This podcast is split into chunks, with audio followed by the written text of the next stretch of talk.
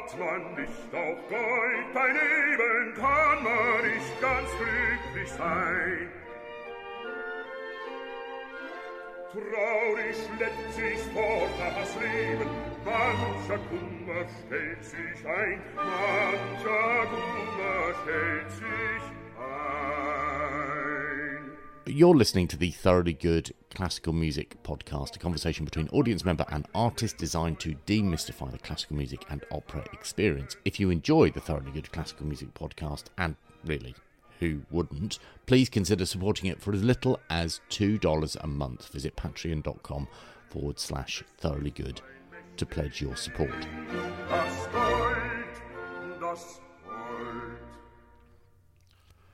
Thoroughly Good Classical Music Podcast number 93 is published at a point in time during the ongoing global pandemic when in the UK restrictions are being eased.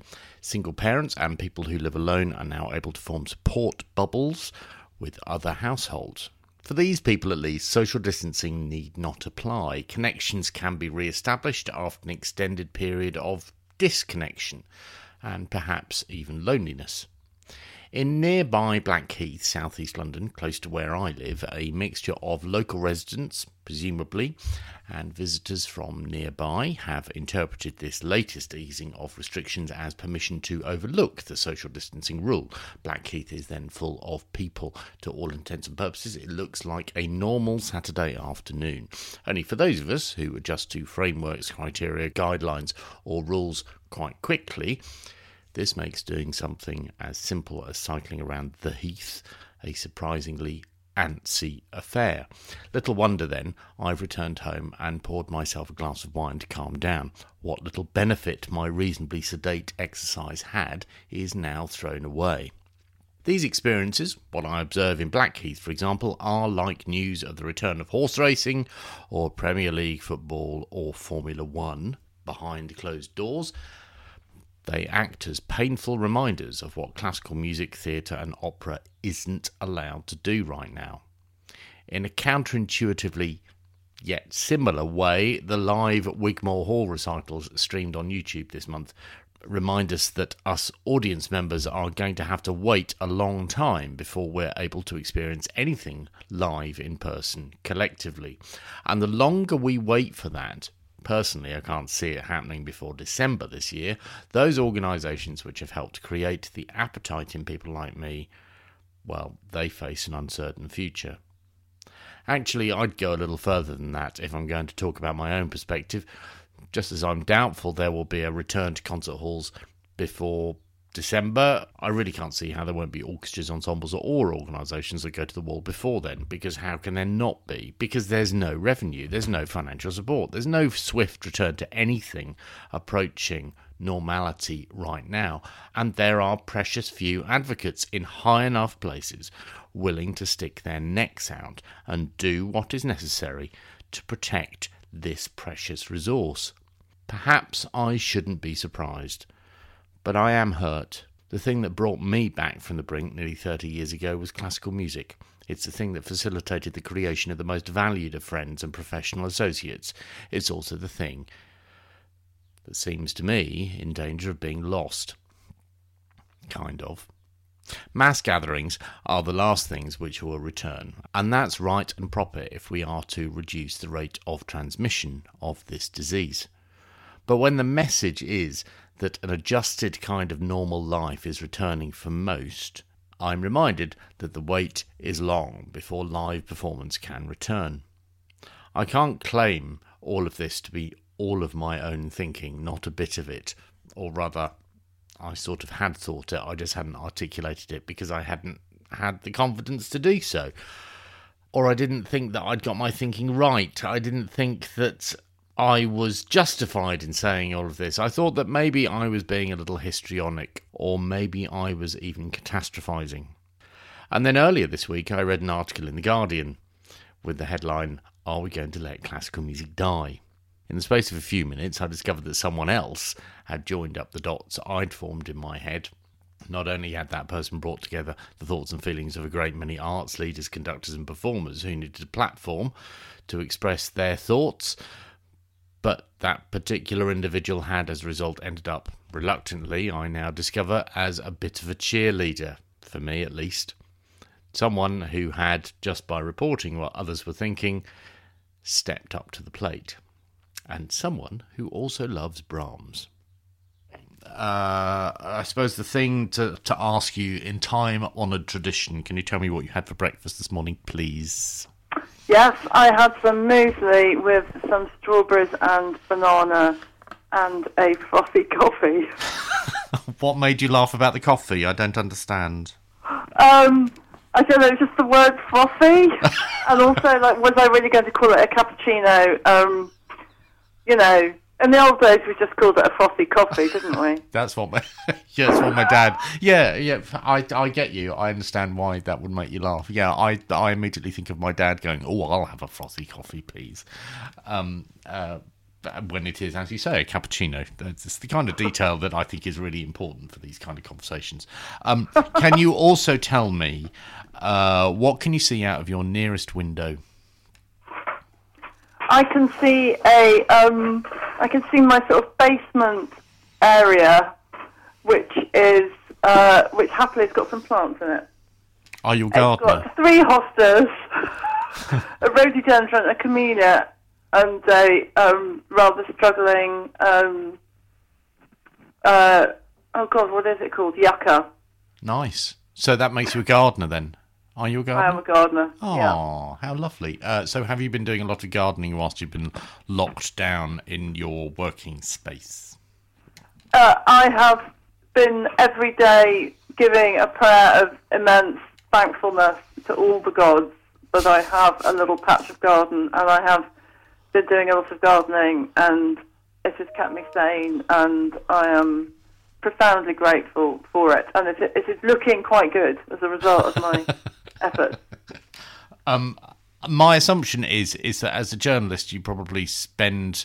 Uh, you know, I don't, I don't know you at all. I don't know how you work. My assumption is that you don't go into King's Place at Guardian HQ.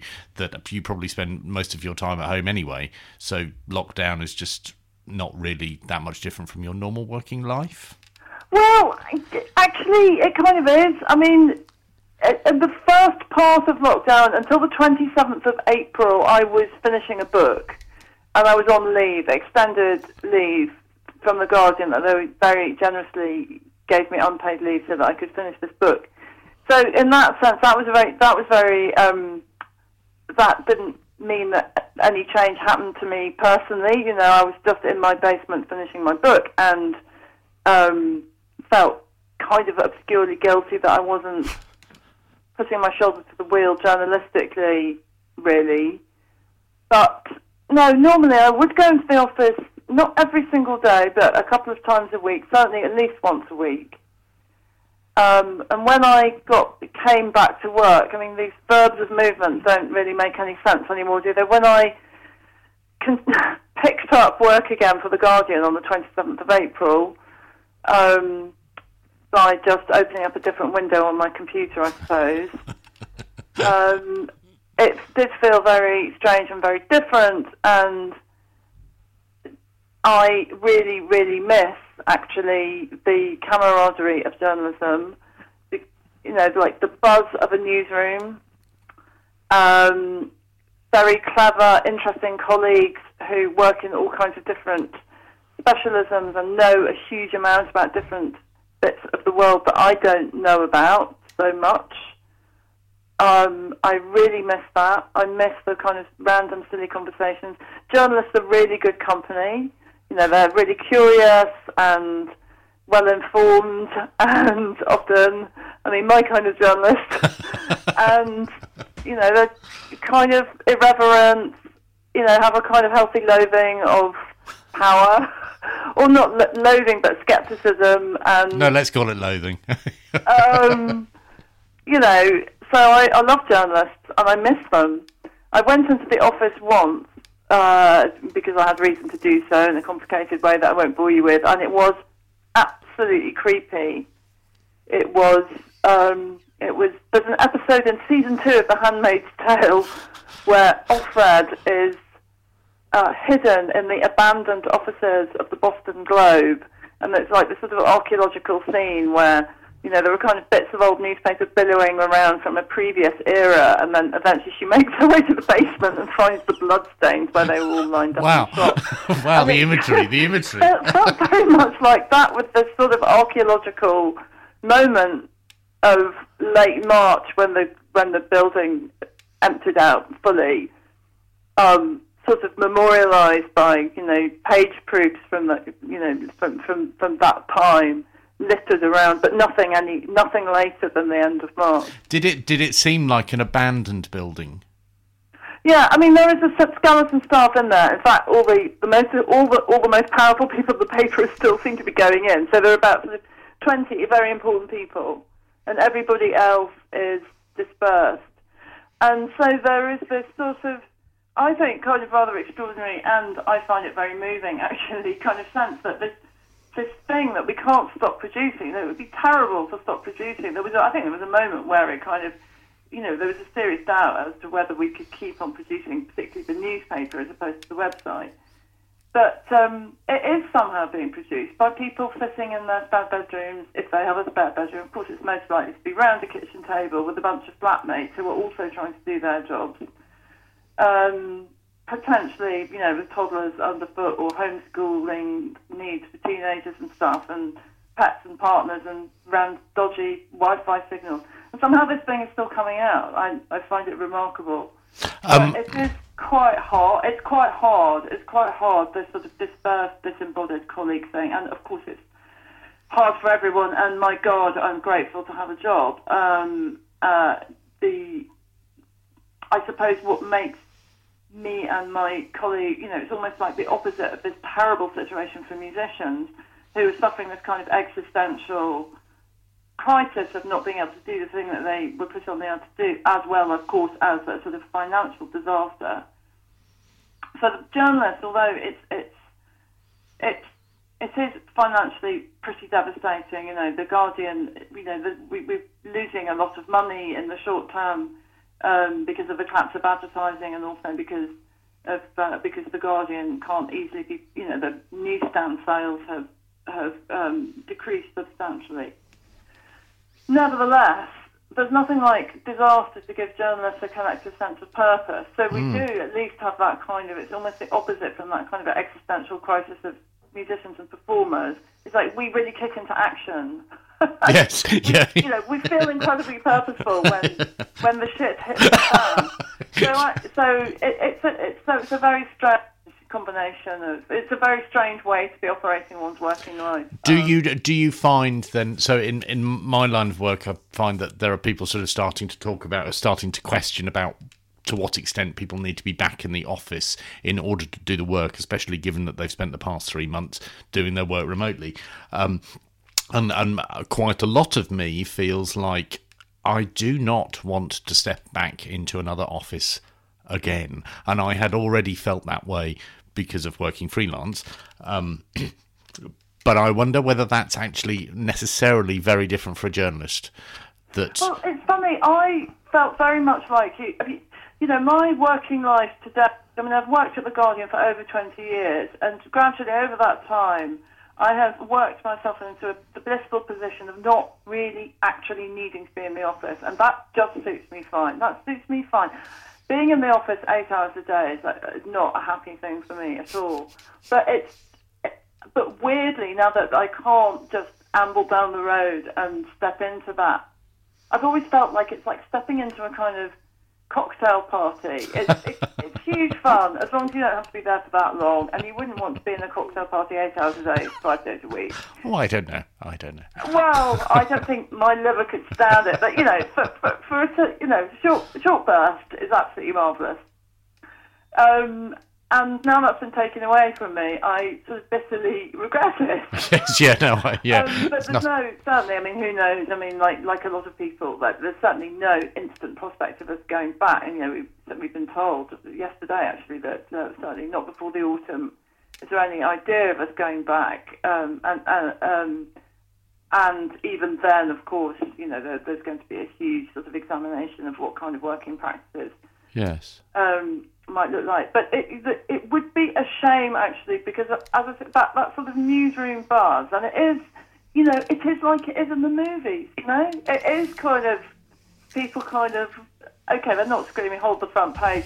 I, I don't think anyone's ever said that, but it's um, you know a kind of sense of activity working up to a deadline, and um, you know when when there's a lot of action in the world, it feels really buzzy and that kind of sense of everybody working together, which is just not the same if you're not bodily present with each other. It you know it can't be. So Are- yeah, Are you a violinist? yes. I mean, I- I'm terrible. Well, no, you don't. Sorry, I'm not going to ask you to prove it now. No, I just want. I don't know. No, I just wondered. listeners would switch off no, I just wondered because the music that you sent, or one of the one of the works that you sent through was uh, the Brahms G major sonata. Yeah. Um, and I had completely forgotten about the Brahms G major. I played the piano accompaniment for a for a family member of mine who is who was learning it at the time. It is a joyous thing.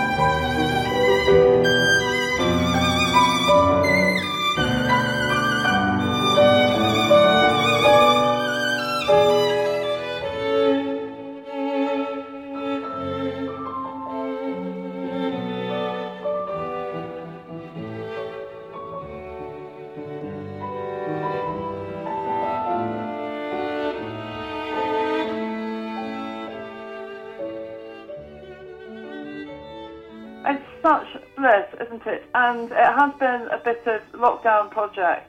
I, I must say, you know, I'm one of those sort of non-practicing violinists. Um, I play uh, chamber music with uh, a group of very, very dear friends. It's a real, you know, we, we were due to play, we were due to play on, you know, the weekend after lockdown happened. So we haven't played together for some time. There, there, there's- there's been a bit of a gap before that, even. Um, I miss it dreadfully. Um, uh, so, yes, I mean, uh, luckily for me, my partner plays the piano, and so we've been working on um, the Brahms Opus 78. Uh, I mean, it's really difficult, right? Yes, yes, There it was a nice thing at the beginning of lockdown when I suddenly realised that if I searched on BBC Sounds, I could probably find Andrew McGregor or somebody talking about um, Brahms Opus 78 on building a library. It wasn't him, but it was someone else. And oh, this kind of brilliant Radio 3 examination of all the different recordings, which of course is kind of terribly useful if you're studying a work. So that sort of got got got us going, and um, one of the one of the weird outcomes, or the weird but nice outcome of the article I wrote about classical music in the Guardian last week was that Tasmin Little offered to give me a lesson on it. wow! Oh wow! I mean, what a mess! How lovely and generous she? But of course, I'm far too terrified to take her on the offer. Oh, but that's Like lovely. Ta- Ta- Tasmin Little is just adorable. She's just adorable. Um, uh, what? So, when did you first play the Brahms? Have you played it before? Are you sort of returning to Yeah, it? no, I did play it when I was a kid. I mean, I'm a, I, I'm sure I'm not alone in being um, someone who didn't play. You know, I played a lot when I was at school and and university, although to a lesser extent because I just discovered there was like other stuff I could do or wanted to do, like produce plays and write for student newspapers and do student politics and things. Um, and then then followed a, a lengthy gap um, then I was sort of bullied into taking it up again by a sort of collection of various people. that sounds rather cynical. it does, yeah. yes, it really does. They bullied you, did they, Charlotte? Really? What did they do? Did they call you names? I could name names. It was people like Susanna Eastburn who runs Sound and Music, and um, and my my my partner, and, um, and actually even my old boss, Alan Rusbridger, who's a uh, clarinetist, amateur clarinetist. Anyway, I was sort of somehow persuaded that um, playing chamber music would be, you know, it could be fun. So I, I, I took it up again, but you know, have what what I'm trying to say. Did that Brahms Opus 70, I think, for grade eight, and of course, you know, at, at aged 48 or 47, I, however old I am, 47, I um, am now struggling to attain um, something resembling my Have you- abilities. Have you ever tackled it? Have you ever tried tackling the piano part? Oh no! So yeah, Matthew is manfully struggling. My partner with the piano part. I mean, not struggling. He's doing really, really well. It's really, really difficult. It is, yes, it I, is. I never realised. I had this wonderful violin teacher when I was young, who um, it actually happens to be the mother of Tim Hugh, the principal cellist of the LSO. Anyway, Mrs. Hugh.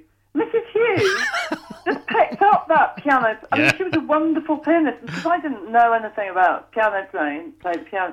I didn't. Re- it never occurred to No. me that it was a kind of extraordinary feat to just sort of pick up the Brahms opens and just sort of, you know, just play it. Because that's the problem. with that's the problem with music teachers who can do that because they just they set up this very high expectation that surely everybody should be able to play Brahms as well as teach. Uh, and I had a similar I had a similar music teacher at school who was able to uh, leap around the room.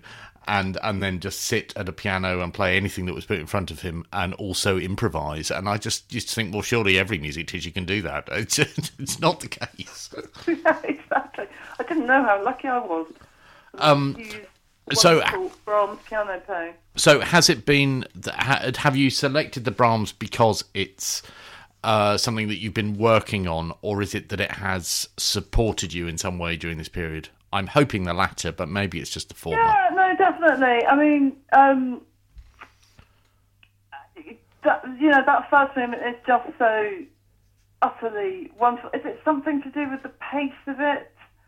Um, There's hope. I hear hope and expectation, and uh, a sort of there's a gentility about it that I find quite reassuring and uplifting. it is definitely the most astonishingly uplifting um, piece, and and I think it's it's as as one learns from one's listening of building a library. It, it you know it, it can occupy a number of moods depending on who's who's performing it, and you know it's a very multi you know multifaceted piece in its own you know in its own little world. Um, I mean, there's a sort of general obsession with Brahms in this household, which is why the other piece of music is um, the Brahms Intermezzo, late Brahms Intermezzo, one of the Opus 119, um, which I bully Matthew into playing. Again, the bully word has come up again, hasn't it? Again, quite difficult. yeah, I noticed that the bully word has come up again. It's a, it's it's twice now. Sorry, what's come up? I said I said uh, the bully word has come up Oh, again. bully. Oh, yes. Oh, Yeah. gosh, isn't that awful? Yeah, this is revealing. Um, uh, t- before I before we talk about the second piece, which I didn't know, uh, can I ask you about the article? I know, I know you you you write loads of articles anyway. Uh, it seems uh, possibly slightly odd to pick out this one, but it does strike me that uh, this has had a massive impact on the classical music world. I don't know whether you're aware of that. Oh, And I know that that's a really awful question to ask somebody who's written something because I don't want you to feel as though I'm getting you to blow your own trumpet, forgive the pun, but I'm just wondering whether you get a sense of what impact it's had. No, I mean, certainly there's a whole, you know, there's a kind of, compa- if there's a sort of comparative exercise always to be done with these things, because clearly you, you, you, one has a sense of how something is, um, whether it's just sort of hit, hit the, the pond like a stone and gone under and, you know, no, you know, hasn't made any impact at all, or whether, I mean, clearly from, from social media you get a strong sense of whether people are discussing something. And um, I was pretty surprised. I was pretty surprised, but this has had more um, obvious traction within within its sort of constituency, I suppose, within the constituency of the thing that it's talking about, than um, anything I've written for a really long time. Uh, and it's not the most read thing. I mean, I, I can't remember. Uh, I, what was it? It's around 50,000 reads, um, which isn't massive. Um, uh, although I think it's quite big for our classical music articles. Um, but yeah, that that I had a strong sense of it. I had, you know, every time I checked Twitter, there was sort of, was oh, it's another twenty plus mentions. Goodness, you know.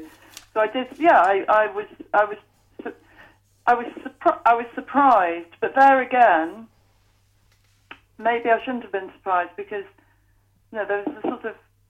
I think as soon as I returned to work on the twenty seventh of April, um, it was almost as it was that particular moment in this sort of arc of this awful thing that's happening to our society that I think just at that moment, some people from the arts were beginning to say, "Hey, this is this is getting really bad for us," um, and it was just about sort of somehow okay to say that. Yes. Because obviously people were rightly not about to say that when the most pressing concern was you know, the lack of PPE for NHS workers and the fact that people have been dying in really large numbers, and, and of course that, that remains the most sort of plangently terrible thing that is happening.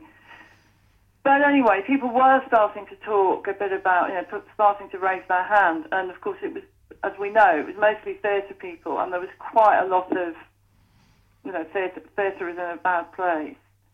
Um, but as, as we also know, there hasn't been that much coverage of the classical music aspect. And so I think just because there hasn't been so much, I think everyone sort of rallied around this, well, not rallied around the piece, but kind of, you know, recognised that, that this was being expressed now, here. And so, and so, yeah, it was, it was noticeable to me that, that a lot of people had, had read it and were talking about it or talking about things that arose from it. Yeah in my experience, um, I've found that there are moments in time when one writes in isolation or in sort of mental isolation about something that perhaps is a reflection of our own passions, and then it's put out there, and then suddenly we come to realize that actually it resonates with a whole with a whole lot more people in the moment than perhaps we previously anticipated. Uh, yeah, uh, although in a way it wasn't. A, I mean how can I express this? It wasn't an especially personal piece. No, no, and I, I, appreciate that. Yeah. Yeah. No, but I mean, I mean, I think it is interesting to think about that because because I think some I views have sort of been ascribed to me, um, not not in a terrible way, but I think people have assumed that I've got a, slightly, a different perspective from the perspective that I in fact do have, which was simply actually it was just reporting. Yes. It wasn't. It wasn't a call to arms actually. It wasn't a kind of we should do this. It was it, it wasn't addressed to the world of classical music, although it's it's been mostly received by the world of classical music. It was it was an attempt to lay down the situation for those who didn't understand it, which actually you know most people who don't work in the arts. Yes. um, to express to, to somehow try to express the gravity of the situation, and then also to express the way that people were thinking about it, both in terms of the kind of um, institutional responses, but also in terms of a, a, slightly more radical undertow of voices that were um, suggesting things that were a little bit different. Now, it was really hard to fit all that. It was really hard to express that in 1,500 words because it's a large, diverse, and um, uh, you know, multifaceted part of uh, cultural life with many moving parts.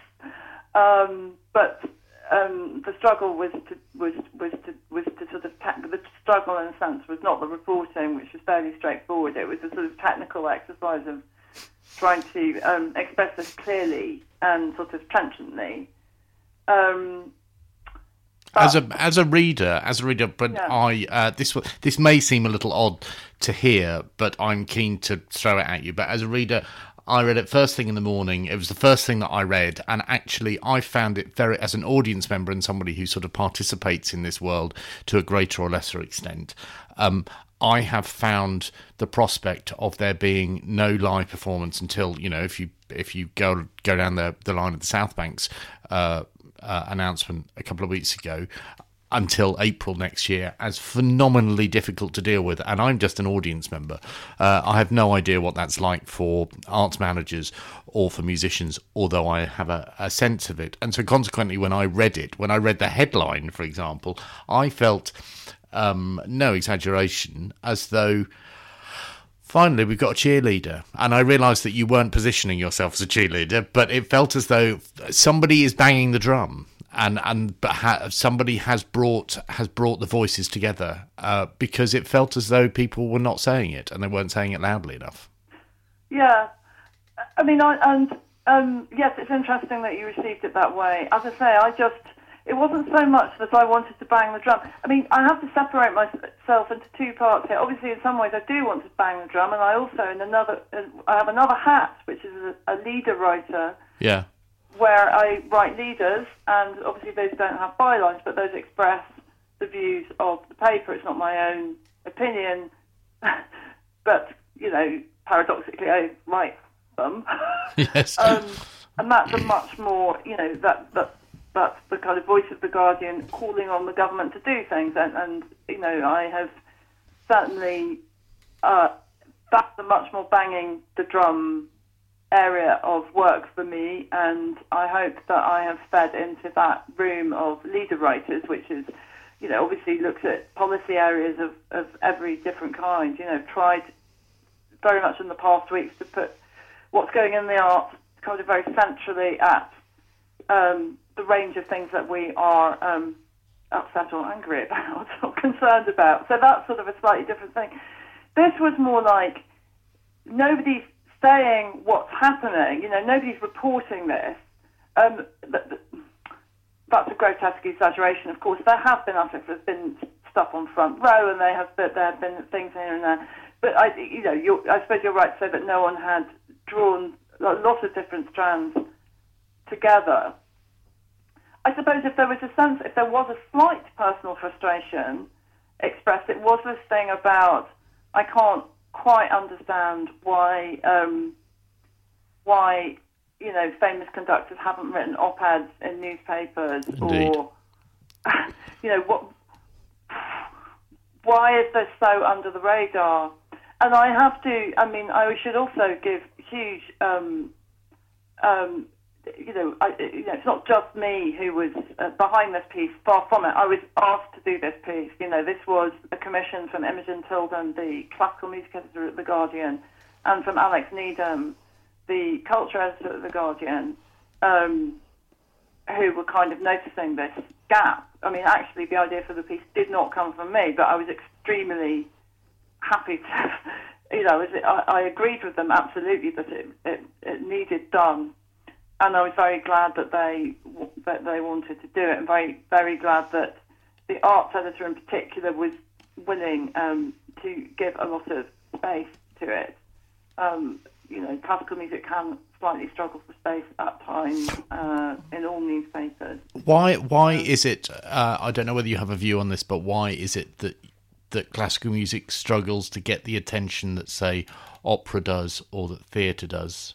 I mean, and even within that, I appreciate that that coverage was going down for theatre and opera, but but still, it feels a little bit like classical music is the sort of um, the younger sibling or the or the, the sibling that nobody really wants to pay very much attention to.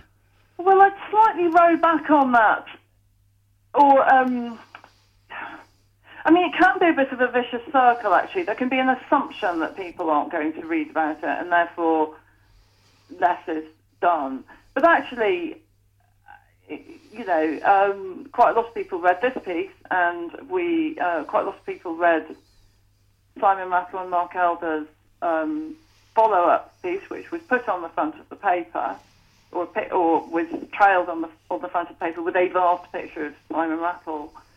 Um, so I think sometimes, as I say, it can there can be a kind of there can be a slight, slight I observe this because I work uh, report on different parts of the cultural world, and I observe that there can be a bit of a, a kind of classical cringe, which is, oh, people aren't going to want to read about us, so we have to be sort of terribly careful and um, not put ourselves out there. That's interesting. Um, okay, that yeah, that's I I buy into that. I I can see that that it's almost like they're projecting the image that that um that they assume everybody has of them, and as a result of projecting the image, that's the image that everybody has of them. Exactly, and they can struggle for space because they're not bold in what they say, and they're not bold in what they say because they're frightened of yeah. upsetting the apple cart. Because the apple cart is, is precious and fragile. You know, the apple cart is the sort of uh, um, you know infrastructure that um, is poorly funded compared to many other countries. Is you know seen to be in a kind of state of decline and crisis quite a lot of the time. You know, the language around um, you know, the landscape of orchestral music is often seen as, you know, preserving this, preserving this thing that's sort of under threat. And all of that, you know, all of that can just sort of circularize itself.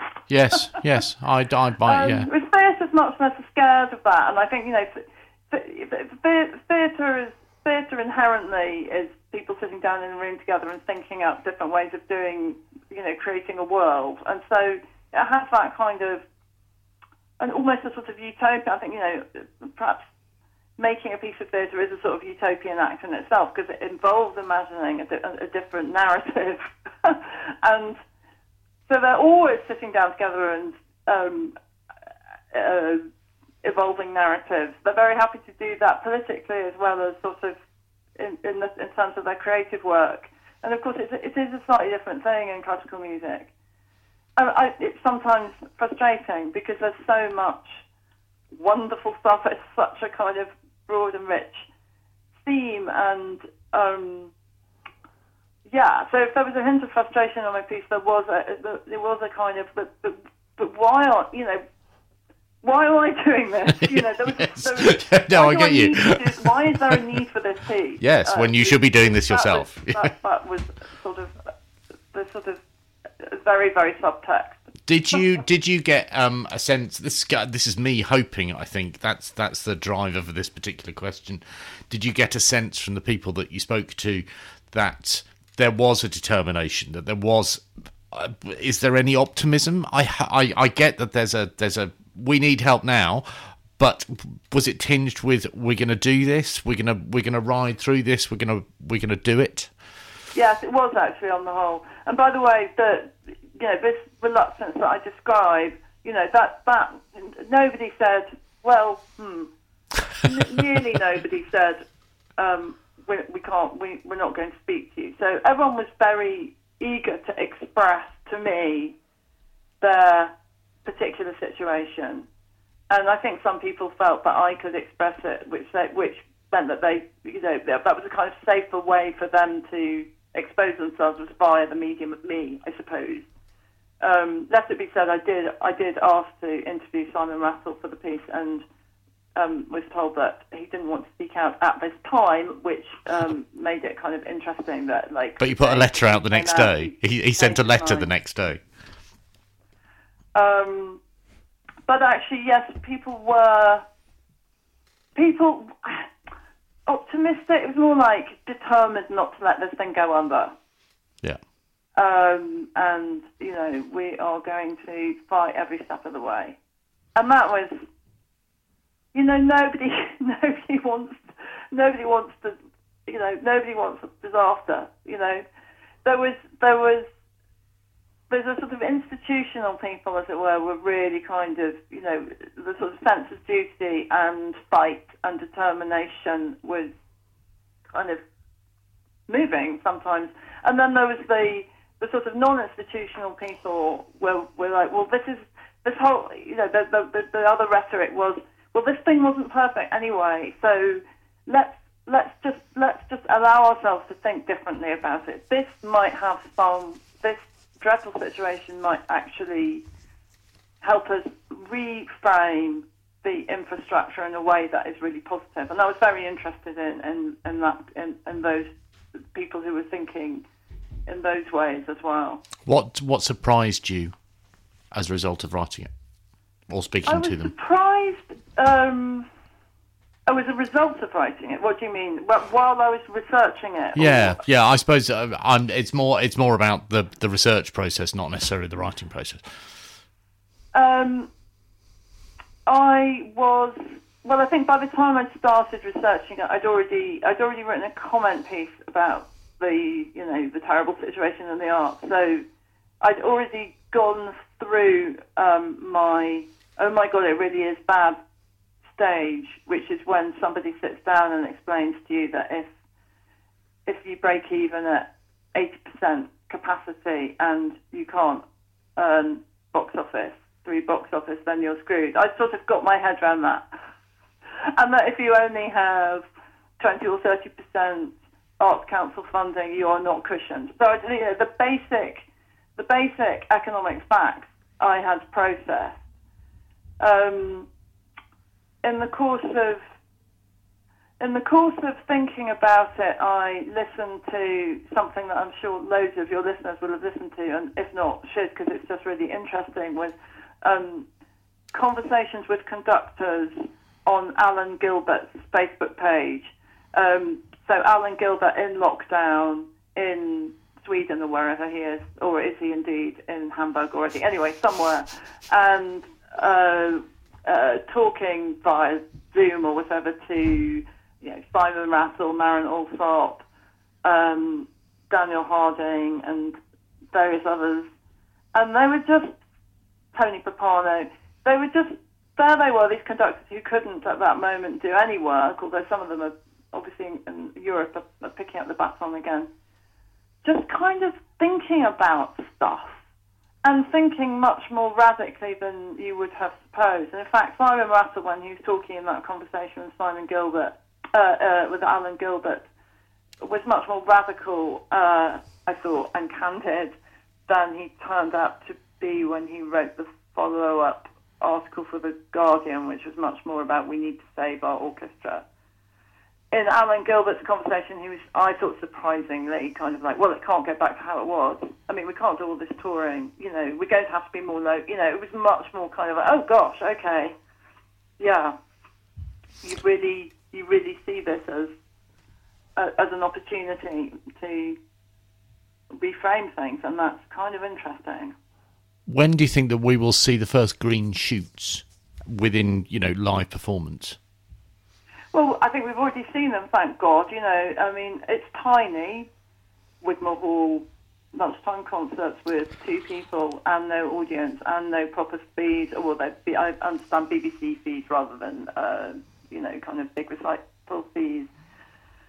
But it's something, isn't it? And um, there's more to come in Glasgow, and uh, there are these live uh, webcasts or live streams from um, the Royal Opera House on, of the, from the small scale, and I think you know, so on an institutional level, people with more funding, like the London Symphony Orchestra, will start doing bits and bobs.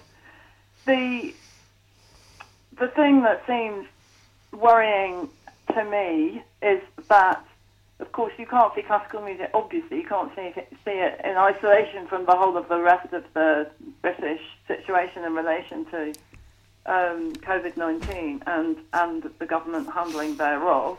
And um, you know, we are seeing that because of this wider way in which the whole thing has been handled and run, that Britain's recovery looks like it will be slower and more tentative than other countries who either have, uh, you know, kind of um, lower death rate per capita or, um, you know, hard harder lockdown at the beginning and have been able to sort of uh, recover sooner. So, so when you're seeing, you know, proper concerts in the Czech Republic with with audiences in them and so on um, already, it feels pretty grim but that feels like a long way off here. I think that's that's I suspect that's what's going to seem increasingly frustrating and sad is that we are going to, us classical music fans are going to notice increasingly that stuff is happening really quite near to us in countries that we had perhaps traditionally considered poorer or less competent than Britain. Yes. And, yes. You know, it's going to be it's going to be grim. I need to ask you about the second piece, which I know nothing about.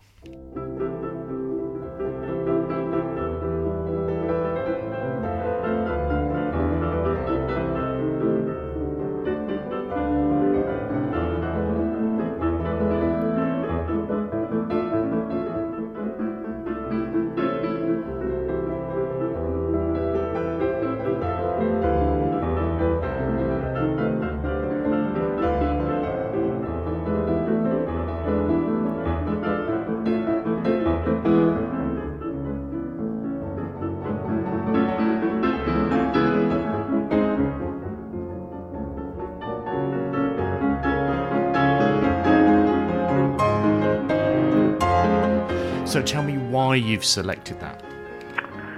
I don't know. I just got into these um, late Brahms pieces um, a few years ago. Why was it? Maybe it was because my friend Mark Prescott was playing. He's a very good pianist, amateur pianist. He was playing them, and and I remember that my best school friend had played one when we were at school, and um, and then I just started listening to a lot of YouTube recordings, and I just love all of these late Brahms piano pieces. These, you know, where are we? Sort of Opus 117, 119, those that kind of. I always get my opus numbers a little bit muddled, so I'm sorry if I did muddle those opus numbers. But anyway, 119 definitely the late piano pieces. I just absolutely love them. Absolutely love them. What is it about Brahms for you then? Oh, I don't know. What is it about Brahms? I'm sorry, am I, I, mean, asking I'm very you the bad at this sort of expression of what. I mean, I'll, uh, maybe we all are. Um, I think maybe it sort of comes from we we again. I suppose I go back to our chamber music adventures. We um, play Brahms quintets and sextets. Being able to play Brahms sextet, second violin, being able actually to play that with friends is such a, a remarkable thing to me. It, it, never occurred to me in a million years that I would ever be able to do that. This is slightly a slightly different thing from I mean, I'm not as good as I was when I was 18. When I was 18, growing up in North Staffordshire, although I had a great, you know, um, youth orchestra to be in, and there was quite a lot of music. And um, my dearest school friend uh, is the composer Richard Baker, and he was, you know, this was there, was a lot. There was, there was we, we were we were lucky. However, what there wasn't was this sort of critical mass of string players all living close together and doing lots of chamber music. I didn't ever really have that. So being able to um, kind of climb inside this incredible repertoire, and particularly Brahms, has been absolutely amazing. And so I do, I do really love Brahms. What can I say? I mean, it does something kind of very big on the inside. You know, I find it very emotionally compelling and disturbing and sad making and joyous and all of that. You know, all those embarrassing words.